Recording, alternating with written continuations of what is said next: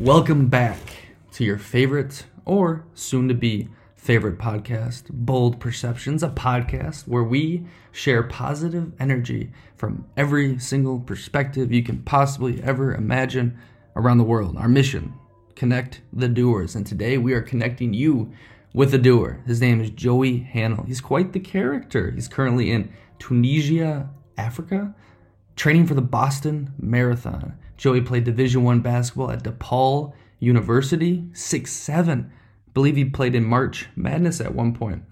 Graduated from DePaul, a great university. Decided I'm gonna move to Australia. Why? Because it's awesome. It's got beaches. It's got sun. It's got deadly animals. But entrepreneurship. He started some basketball camps there, made some money, enjoyed his time, but yearned for competition, yearned for that training he used to do playing basketball and said, I'm going to run the Boston Marathon.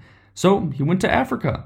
He went to Africa, climbing mountains, running around, training, helping in the school system with his girlfriend, giving back. I freaking love it. Jake and George had an amazing conversation with Joey about all sorts of stuff. You'll get great energy like I did when I listened to it. It's good. I like it. But hey, write reviews, Okay, message us on Facebook, Instagram. Get in contact. We want your feedback. We want you a part of this community. Let us know what you want to hear. Let us know how you can be a part of this community. Also, let's do an exercise. It's a grateful exercise. I'll even help you out. Okay, before you start this, I want you to pause and say something you are currently grateful for. Here's what I'm grateful for I'm currently packing for a trip this weekend to La Spezia. And why am I grateful? Because I love traveling. It's amazing. And Italy is great. It's cool. It's neat. So, what are you grateful for? Ready? Pause. Okay, I'm happy you did that. Now, enjoy the episode. Bold Perceptions is back in your ears. Jake and I are back. Um, George, for those who don't recognize my voice yet, hopefully. Um, we're back we have a very interesting guest on today. It's actually 10 p.m. our time. Our guest is time traveling to 7 a.m. the next day. Maybe we'll talk about his time travel secrets, but uh, we're looking at him right now. He's got a nice Mac background of uh, an unidentified African plant. Maybe uh, you can start, Joe, by a little introduction and maybe some, you know, do you see lions, zebras walking past you in the background? Or? Gentlemen, appreciate it. You having me on. Um, no lions, no zebras, a lot of birds, um, and a lot of bugs. But yeah, I'm in uh, Tanzania, Africa. Been living here for two months, and uh, yeah, calling in from like you said, nine hours ahead. Uh, 7 a.m. You guys are staying up for me, which is nice. It's I think 10, I believe. There, this is the only time where you guys weren't working, I wasn't working, and everybody in my house wasn't asleep. So I appreciate the accommodations. Yeah, well, perfect. Thanks for uh, joining us today. Excited to have you. Both haven't seen you for a while, so that's a lot of fun. Um, yeah, been right, been forever. Like we, uh, I don't know to step on your feet, guys, but to make a connection, we played basketball and baseball together at Prior Lake from like what fifth grade to eighth grade, and then uh, I mean probably haven't talked since then. I'm off and on communicated like through Instagram, whatever, but haven't really seen each other since then. So it's good to reconnect. Yeah, it was kind of like a Shaq and Kobe thing, you know. I mean, we, uh, we blossomed on the court. No ugly ending, of course. We're, we're talking we're on talking terms again, but uh, yeah. So Joe, I mean, speaking of uh, you know sports, athletic stuff, I know one thing that you're big on right now is running. You're actually training for the Boston Marathon, right? You're coming back to the states for that. Correct. Yeah, I um, I got back into not got back into I got into distance running probably about a year ago I was in I was living in Australia at the time and I was out in Spain visiting my girlfriend and I was kind of bored with my training after I was done playing hoops in college. I didn't really have anything that was kind of satisfying those competitive needs. So I thought um, I thought I'd run a marathon because it's something I never wanted to do. Uh, so I was like, I might as well do it. I have to do it. I trained for eight weeks and uh, ran it and actually surprised myself, ran pretty well. And then in the back of my mind, I kind of had Boston, right? You have to qualify. It's pretty tough, but my time was close enough uh, on my first marathon where I thought if I really did some smart training, uh, implemented like a little bit of sports science here and there, I could have a shot at it. so that's kind of where my mind's at right now. Um, I'm I'm I'm technically eight weeks into my training, but um, I haven't been able to train for the last four weeks. I started off I started off really strong, four weeks here in my first four weeks in Tanzania, and uh, I started getting this blister on my heel, and I kind of just thought I'd run through it. Um, but it got progressively worse and worse and worse, and eventually it got infected. Oh. And uh, I had to take some time off. I'm still so I took four weeks off, but I had I had also signed up for the Kilimanjaro Marathon, which was like three days ago, and I didn't want to drop out of it, so I decided to run it. I didn't train for four weeks. It was an absolute nightmare. I got buried. It took me like four hours and 17 minutes, which if I'm trying to qualify for Boston, I'd have to run under three hours. So it was a incredibly humbling experience, but I'm glad I did it. I didn't want to not do it. So I think I probably have like a week or two left letting this thing heal, and then I'll just have to hit it back up again. And hopefully by the end of May, I'll be ready. But uh, I didn't want to. I didn't want to give up on it. So we'll see. Just got to train harder, I guess. Train smarter too. That was pretty dumb on my part. Yeah, maybe, maybe, but I mean, the pros of that, you probably had a nice Curt Schilling bloody sock going. You know, symbolism of working hard, perseverance. right. I have an absolute warrior out there. It didn't look pretty, but yeah, the Curt Schilling bloody sock that put me through it. So I just got to know how do you get into the mindset to run four hours? How do you not stop yourself after 30 minutes like most people would? 10 minutes in my case. yeah, no, that's a good word to put though. It's a mindset. Um, training really helps. Not only are you training for your body, but you're training your mind as well. So when I first started running a year ago, I was like in the same same shape as you guys. I ran two miles and uh, I couldn't possibly fathom running 25 more. And you just kind of got to get through the first few weeks of training and understand that it's going to suck a little bit. And you start to fall in love with it. It's just like anything. Uh, you're bad at it at first. Start putting in the time, you start to get better, and then it kind of gets addicting when you start to see that growth.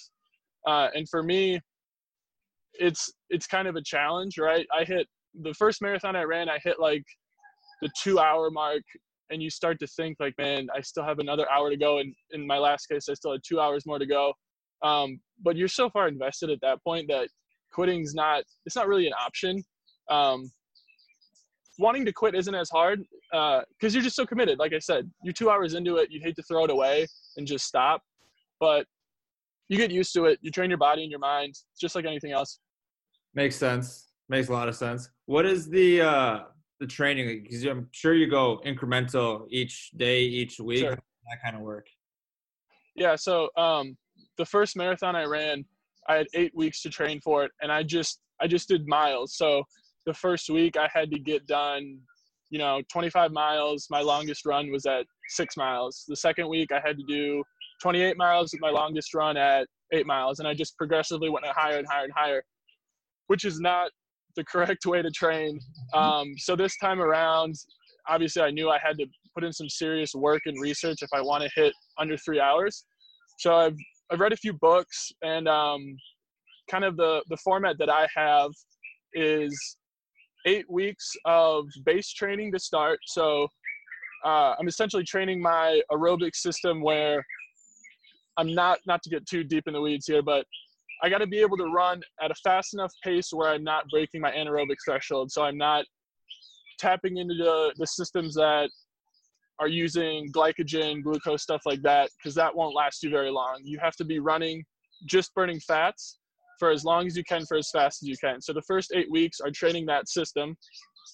Then I believe the next four weeks, or the next two weeks, will be uh, speed training. So you're doing a lot more sprints, you're doing hills to try and raise the pace at which you can run. Um, you can maintain that speed. And then it's more base training. And then towards the end, you get more into event specific running. So it's like obviously marathon that's 27 miles. So one day I'll do 14. The next day I'll do 13 to try and simulate a marathon without totally breaking down your body. Uh, there's a lot more science involved in it this time around. It's not just going out there and running 10 miles like I did last time.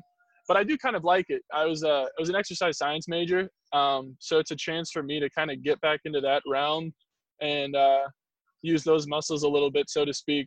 I I don't really do I don't really see my career going in that direction, so it's nice to be able to use that information I learned in college. That's crazy. Hundred percent. And so when you're going on these runs, I gotta ask: Is are you going through, you know, like uh, the Jungle Book uh, background? What terrains are you hitting? Are you, are you in a living simulation of Zoo Tycoon with the monkey swinging around? right? I I thought that's what it was gonna be like. I'm not gonna lie. Like, I was like, it's probably gonna be like the Lion King a little bit, right? Um, no, the city I'm in, uh, we're in Arusha. It's like it's probably an hour away from Kilimanjaro. Um, it's pretty urban. I, what? Mm, it's it's tough to say. Africa is hard to describe. Tanzania is hard to describe to somebody that's never been here. Um, there's a lot. It's a lot less Lion King, but it's also not like a city that you'd be used to in the United States. Um, a lot of hills, which is really tough, but also like a lot of uh, a lot of fields once you get out of the city. It's it's pretty wild. You'll be running and um, obviously being the only white person is kind of weird. It's different. So you get people honking at you all the time, um, waving at you all the time. Little kids want to run with you, which is kind of fun. Um, I made the mistake one time of running with my shirt off, and I was just like sexually harassed for 10 miles by all the dudes on the side of the road because they just love the white dude with his shirt off. So had to make that adjustment. Don't do that anymore. But um, it's cool. The train's cool, man. It's dope. It's a good way to see a country, right? So um, I don't have a car. I don't have a bike or anything like that. So the way you get around is by buses, which are pretty accessible here. But running is a good way to kind of get to know where you're living. Um, I like to run in the mornings. So I start off and it's pretty dark, but the sun comes up, and if you're lucky, you can see Kilimanjaro. And then uh, we're also at the base of Mount Meru, which is the ninth, tall- ninth tallest peak in Africa. Um, so it's it's scenic, man. There's nothing like it. It's beautiful. It's a good way to start your day too. That's probably my favorite part. That's awesome. Good for you, man. That's really awesome. Um, and so kind of going off like the scenic and whatnot, what are you what are you doing in Africa right now? Like why are you there? Is it just for fun? Or are you doing anything? Like- So, yeah, that's a good question. Um, my girlfriend and I are living here together. Um, we she lived in Spain last year. I lived in Australia, and uh, we decided we want to do one more bigger trip slash experience before we move back to the U.S. and maybe plan our route somewhere. So um, we got in touch with a man who runs the school here. It's a public school um, funded through a Belgian organization, so they have some uh, outside assistance, but we're essentially just volunteers there. Um, it's pretty loose. We we really just kind of help out the teachers there, doing whatever they need us to do, filling in the cracks. Um, there's there's 2,000 students and there's 30 teachers. So if you do the math, it's uh you, you guys can do that. I don't want to do it. It's pretty crazy, but you'll go in you'll go into classrooms and um, you know the classrooms will be about as big as they're probably 20 by 30 but there's 80 kids in there and there's one teacher um, so it's it's hectic and the teachers need a lot of assistance they do a really good job but there's only so much one teacher can do uh, so we've been helping a lot with the english teachers um, i've been tutoring some of them as well so they'll come in on their off periods and we'll do some english lessons here and there. Learning english is really big here. If you can learn english it, it'll help you get ahead.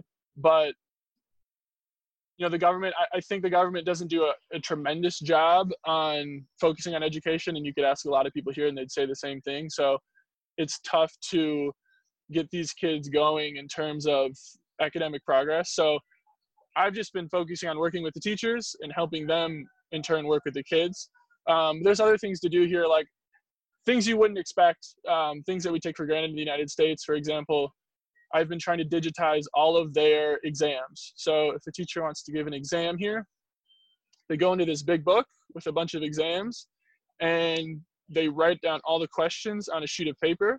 And then they go into their classrooms and they write down from their sheet of paper on the blackboard. And the students sit in their desks, which is three to a desk, 80 in a classroom. And they just write down the problems in their notebooks and hopefully write down the answers. So I'm just trying to get all of their tests on the computer. You know, it's simple things like that that you wouldn't even think about in the United States, but um, they don't really have the the time or the resources here to do it. So uh, we're just trying to facilitate and help where we can. Like we're not going to be able to make this massive difference in three months, but all the work we can do is uh, it helps, I guess. Yeah, probably pretty reward, reward, rewarding too. Um, and then kind of a three part question. One, uh-huh. what age group are you doing that with? Two, what would you say besides all the students in the classroom? What's the biggest difference between the school system there and here? And then I mm. guess part three would be that you said they're not allocating their resources and really focusing on educating the kids. What is what are they focusing that on, if you know? Sure. Um, yeah, so it's a it's a primary school, so it's kindergarten through seventh grade. Um, I work a lot. I work probably more with the younger students.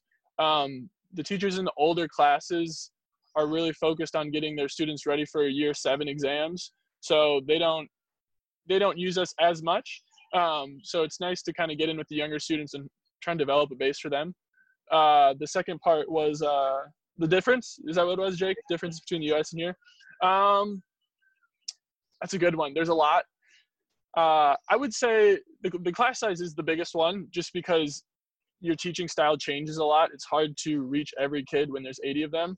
Um, but the way the way in which they educate is just is just so different. Um, it's a lot of call and response type of education. So the teacher will ask a question, and they'll have the whole class yell the answer, which you know it's not right or wrong. That's one of the things that that I think is important to understand when you go to different countries. they have their way of doing things that is different from ours. Doesn't mean it's wrong. It's just different.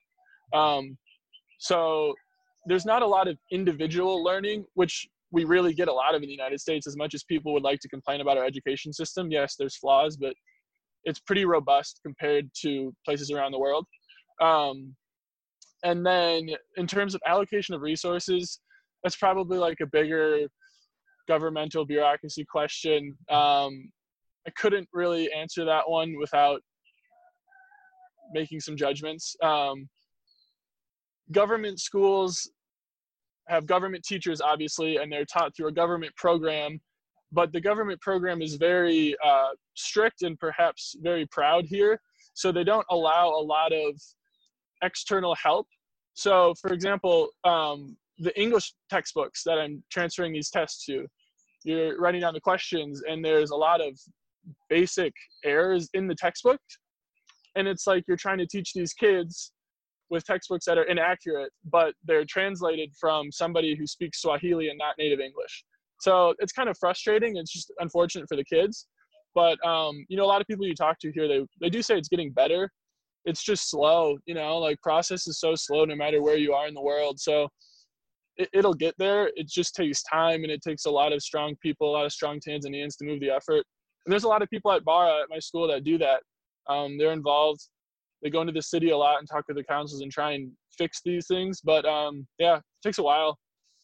Yeah, no, I'd imagine that takes you know quite a bit of time, and that's you know that's the fun in it. You're developing a curriculum and probably a lot of critical thinking involved. And another thing I wanted to ask, so you got kind of the standard main topics, if you will, of an American school system.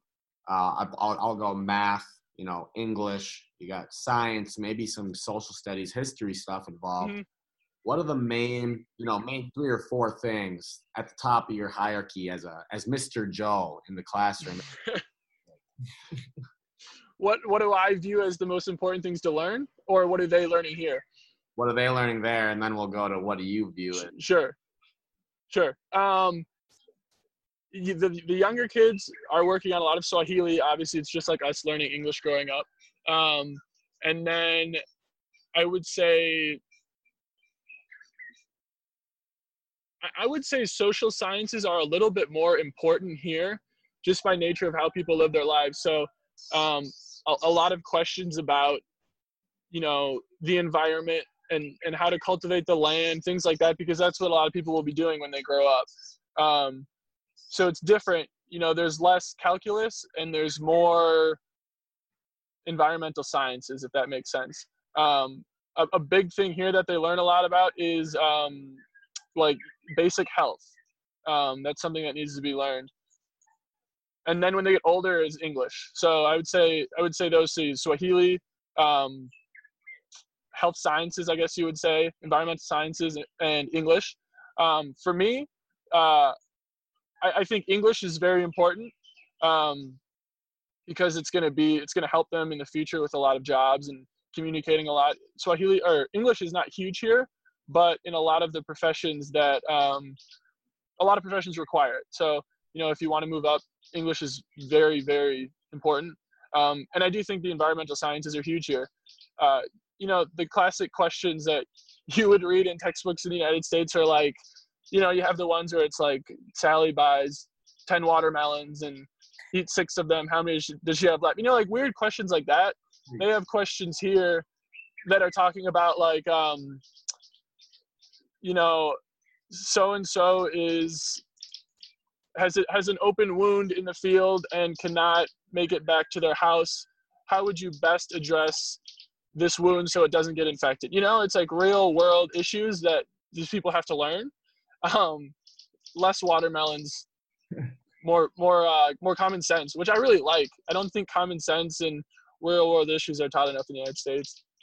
Fascinating. Kind of goes to show how lucky we are here in the States. And like you said, a lot of people do complain about our education system. But just comparative to that, uh, I think we have a pretty uh, lucky here. We're pretty. Uh, oh, it's, in, it's incredible. It's incredible. I think it's one of the best things about traveling. Um, is I, you know, I've been I've been to so many places. I've been really lucky to travel. Um, and I, I I'm not gonna lie, I love the USA, man. Like it's it's my favorite country out of all of them. My favorite. Uh, it's ugly at times, but like we have it really good in the U.S. Uh, it's unfortunate that it takes traveling all the way to Africa to understand that, but um, yeah, man, life's good in the United States. Can't complain. Perspective. It's 100%, 100% perspective. Exactly. You're, yep, you're totally right, Jake. And then, uh, so you mentioned you've traveled to a lot of other places. Where else have you been in the world recently? Recently, yeah. So I uh, last year, like I said, last year I lived in Australia. I uh, I graduated from DePaul in uh, June of 2018, and then in July I moved to Sydney, Australia, which is beautiful, by the way. 100% recommend it. Um, while I was there, I ran my own basketball training business, just something to pay the bills, allow me to train a little bit, um, and travel a little bit. So I was there. I did New Zealand with my girlfriend. We went to New Zealand for Christmas, which other than I, I would say I would I wouldn't rather live anywhere else in the United States, but I wouldn't rather travel anywhere else other than New Zealand.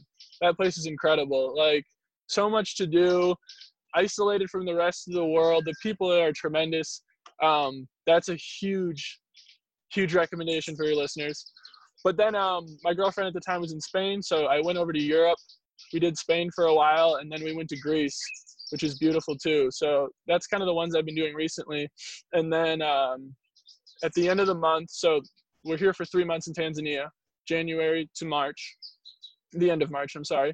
And then in April, we're going to do a month of traveling throughout Africa. So we're actually we're finalizing the itinerary today. I think we're going to start buying flights and buses and stuff like that. But we'll hit, um, I believe, Mozambique, South Africa, Zambia, Gambia, and maybe Lesotho.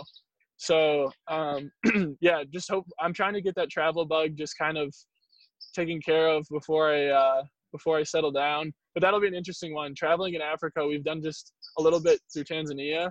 Um, it's crazy, but uh, but worth it.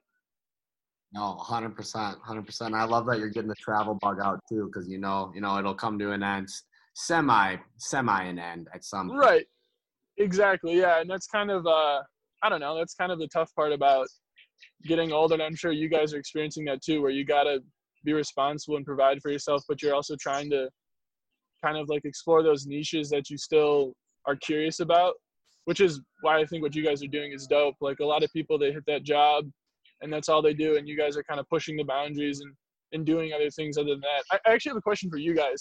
Um, like how difficult is it for you guys to work your jobs and then do something on the side? Because i've i've been lucky in my short adult life where i've kind of controlled what i've been doing in terms of work like i haven't had a strict schedule or anything like that so for me i've always been able to create time for what i've wanted to do i've had a lot of free time but i'm kind of like hesitant about that nine to five if it comes my way. Like, how do you guys make time, make energy, stuff like that to get it done outside of work?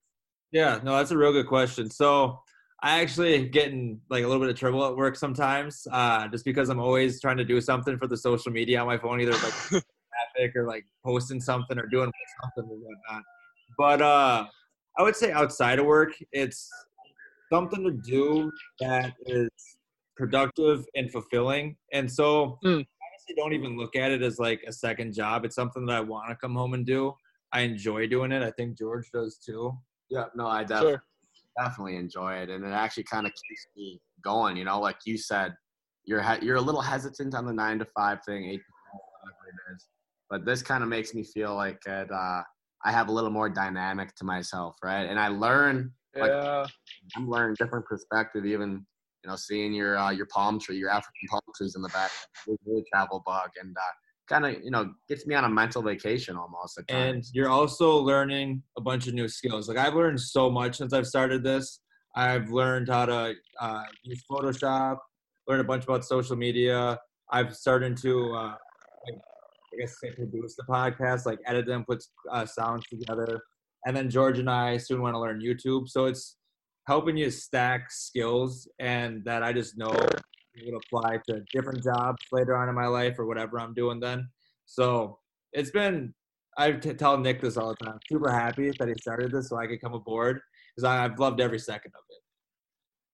Yeah, so the stacking skills thing I think is really important. Over the last two years since I've graduated, um, I've been kind of trying to go that route. I don't really know what I'm going to do with my life, nor does really anybody at our age.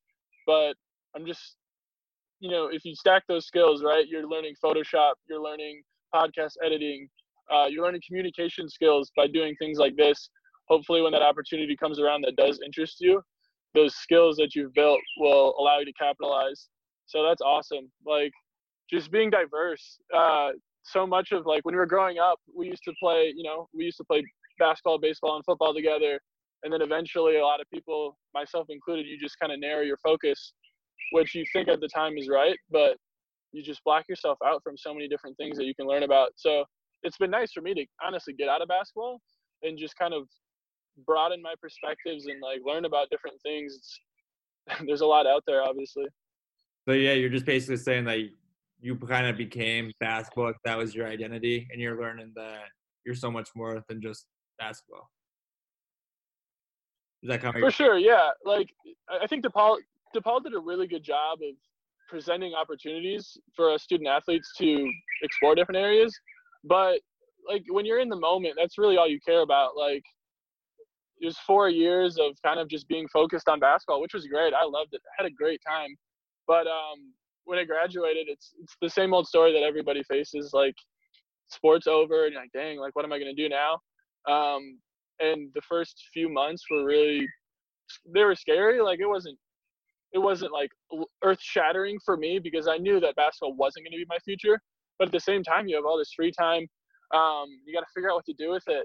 But once you kind of understand that you have options, it's uh, it's liberating at the same time because, like I said, there's so much out there.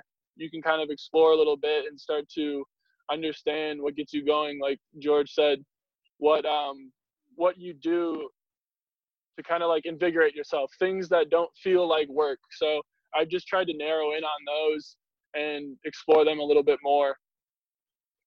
Okay, okay, I like that. I like that answer. And uh, so, first of all, Joel, a lot of respect, a lot of credit for you. For George, George, I missed you, man. I just gotta, I just gotta throw it in. I miss you, Throw it man. I miss you, man. It's been so long. Jake, I miss you, man. It's so good to get back on this call. You guys haven't changed a bit, not one bit. That's awesome. I mean, uh, yeah, no. So, oh, first of all, I do miss you as well, Joey. I'm, a, I'm a little shocked, you know, seeing you across Appreciate that, George. time traveling, as I said, and I, I, I was gonna segue into my next thing. I mean, I respect the hell out of you for getting out of the continent, getting out of the hemisphere. You're in a different hemisphere right now, and I mean, I'd be scared. I'll be honest. I'll be, I'd be scared, you know, going across the globe, traveling like you do. And I'm wondering, I mean, did you have like two or three light bulb moments that you could share where you're like, holy hell, like I'm out here living, I'm in a different country, I'm halfway across the globe, and I mean, what did that? What led to that? Uh, yeah, sure. So, um, the light bulb moment, man. Like, there's nothing like uh, for Africa. Australia was is not that tough. Like, it's far away. You're far away from your family, which is crazy. I remember my first night in Australia. I pulled up Google Maps and like there was my location in Sydney, Australia, and it's on the other side of the globe. So that was weird. Um, to land in a in a continent in which you don't know anybody um, was strange. Uh, but Australia was nice, man. like it's so nice. Living was easy. Uh, the beaches are everywhere. Like I'm not even gonna pretend like I was slogging through it. Like it was nice. But uh, Africa is different. We uh, luckily uh, my girlfriend is with me this time, so it's a lot easier. But we flew into the Kilimanjaro airport. We get picked up by um, one of the guys who works at the school, and you're you're driving through Tanzania and you're looking around, and holy hell is probably a good way to put it. It's just so different, like so different. There's like the women with baskets on their head and babies on their back, and um, it's it's hard to explain being somewhere that you've heard about so much, but you've never been there and it's so foreign. Um, I would say the holy hell moments. Uh, I, I, we went to our school the first day, and um, you walk into a classroom and there's 80 kids, and they're all just so loud. They're cute, but they're just so loud and it's overwhelming. And uh, you're walking around, you try and meet some of these teachers, and they don't speak any English, and I don't speak any Swahili. It's a little bit better now, but um, I've never been to a place where I don't speak the language at all. You know, like I've been to Central America a few times. My Spanish is pretty good. When you go to Europe, a lot of people speak English, so it's not a problem there. Dude, like people who don't speak English here, you don't, you you can't, you can't talk to them. It's crazy, but you you figure out ways. I shouldn't say that. You figure out ways, but you're talking to these people, and it's like, man, I really have no idea what you're saying. Zero idea. So that's wild. We get done with the school tour, and I'm like, hey, I gotta use the bathroom. Like, where are the, the bathrooms? And uh, the head teacher's like, just, you know, back over there behind the students' bathroom. So I walk down the dirt path, take a left into the bathroom, and I walk in, and um, the bathroom is a hole in the ground. Like, that's your bathroom at work.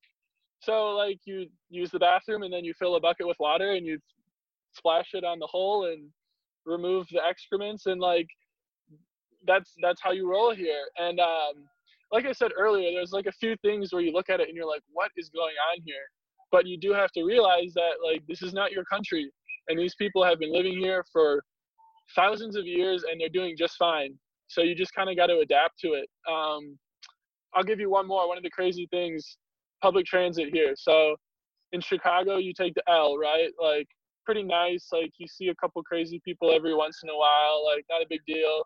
Sydney, Australia, buses, trains, really nice. Here, if you want to get somewhere, you can take something called a Dala Dala, and uh, it's a 12 passenger van, right? Like you're sure you're used to those, like 12 passenger van, big white van, whatever. And um, they've gutted it and put like five rows of seats in it and um, they fit as many people as possible on these buses because it's like it's a crime to turn away business here, right? Everybody's really hustling out here. So um, a 12 passenger van, and the record so far is 27 people in one of the 12 passenger vans. Oh. So that's a holy hell moment, you know? Like I'm going to the market to try and get some vegetables and fruits, and you get on the bus and it's full, and you're like, all right, whatever and all of a sudden you start making stops and they just keep adding and adding and adding these people and you're like there is no possible way we can fit more people on this bus hmm. but they find a way uh, yeah so the record's 27 that's crazy um, a holy hell moment looking in the bus and being like there's 27 people in here right now yeah and you're six five right are people looking at you like dude you're taking up three spots four spots bro you have no idea i'm six seven and so like if you get in one of the back seats, I can't sit straight. I have to shift my legs to the side because I physically don't fit. And these people sit down and they're like, all right, here's this white guy like taking up two seats. And I just look at him. I'm like, sorry. Like, I, what do you want me to do? Can't really, I can't really do it. Yeah. But the people here are super nice. Like nobody ever really gets mad. Sometimes they'll kind of look at you like whatever, but they're really helpful. You know, like you're on the bus and I don't know how to stop the bus the first few times. You come to your stop, and I'm like, I have no idea what to say. I'm in the back corner of the bus, and you kind of just like say hey to the bus driver, but they don't speak English either. And the people will stop him for you and tell him that you need to get off. So people here are super accommodating, and and uh, I'm sure they're used to white people just being confused all over the country. So they help you out. They've been super nice. That's good. That's that's super. That's crazy. I getting the travel bug lately. Nick is uh, over in Italy right now. He's been all over Europe. Sure. I got a couple. I got another friend that's been in 68 countries, and so now talking to you, it's it's crazy. Uh, the experiences. I'm guessing you've grown a ton as a human, as a person, learned a ton, and so I'm hoping, depending on how this coronavirus goes, I'm hoping to start traveling this summer. Uh, so just want to thank you for sharing all that. That is uh, some fascinating stuff.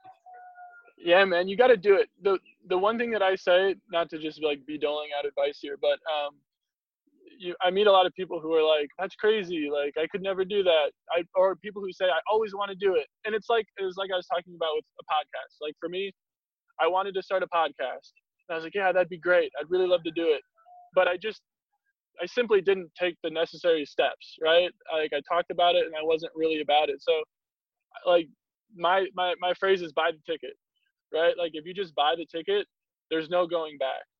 So if you're thinking about it, buy the ticket and figure everything else from there. Because if you have that deposit, you know, if you spend 800 bucks on a flight, there's no way you're not going to figure out the rest of it.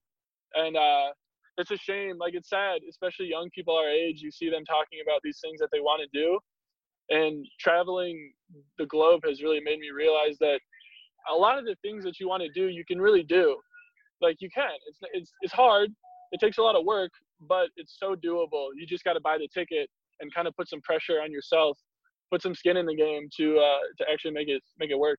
We talk about it all the time. It's stepping outside of that comfort zone. It's the biggest Sure.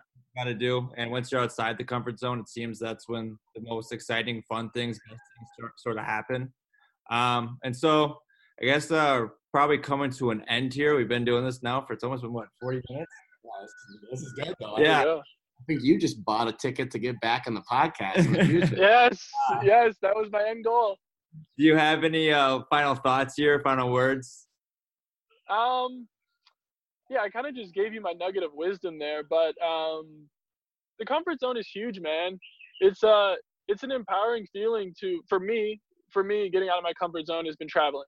Um, it's been an empowering feeling to know that I can do things like moving to Australia and starting my own business, or moving to Africa and and faring just fine.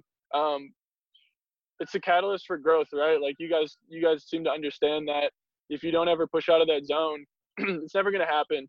So, um, making the uncomfortable comfortable. That's been my biggest thing here in Africa. You know, I'm I'm very comfortable shitting in a hole now. Like, I'm very comfortable being on a bus with 25 people. Like, um, things that I was not comfortable with two months ago are now not a big deal to me. And that's a transferable skill, right? Like being uncomfortable and learning how to figure it out.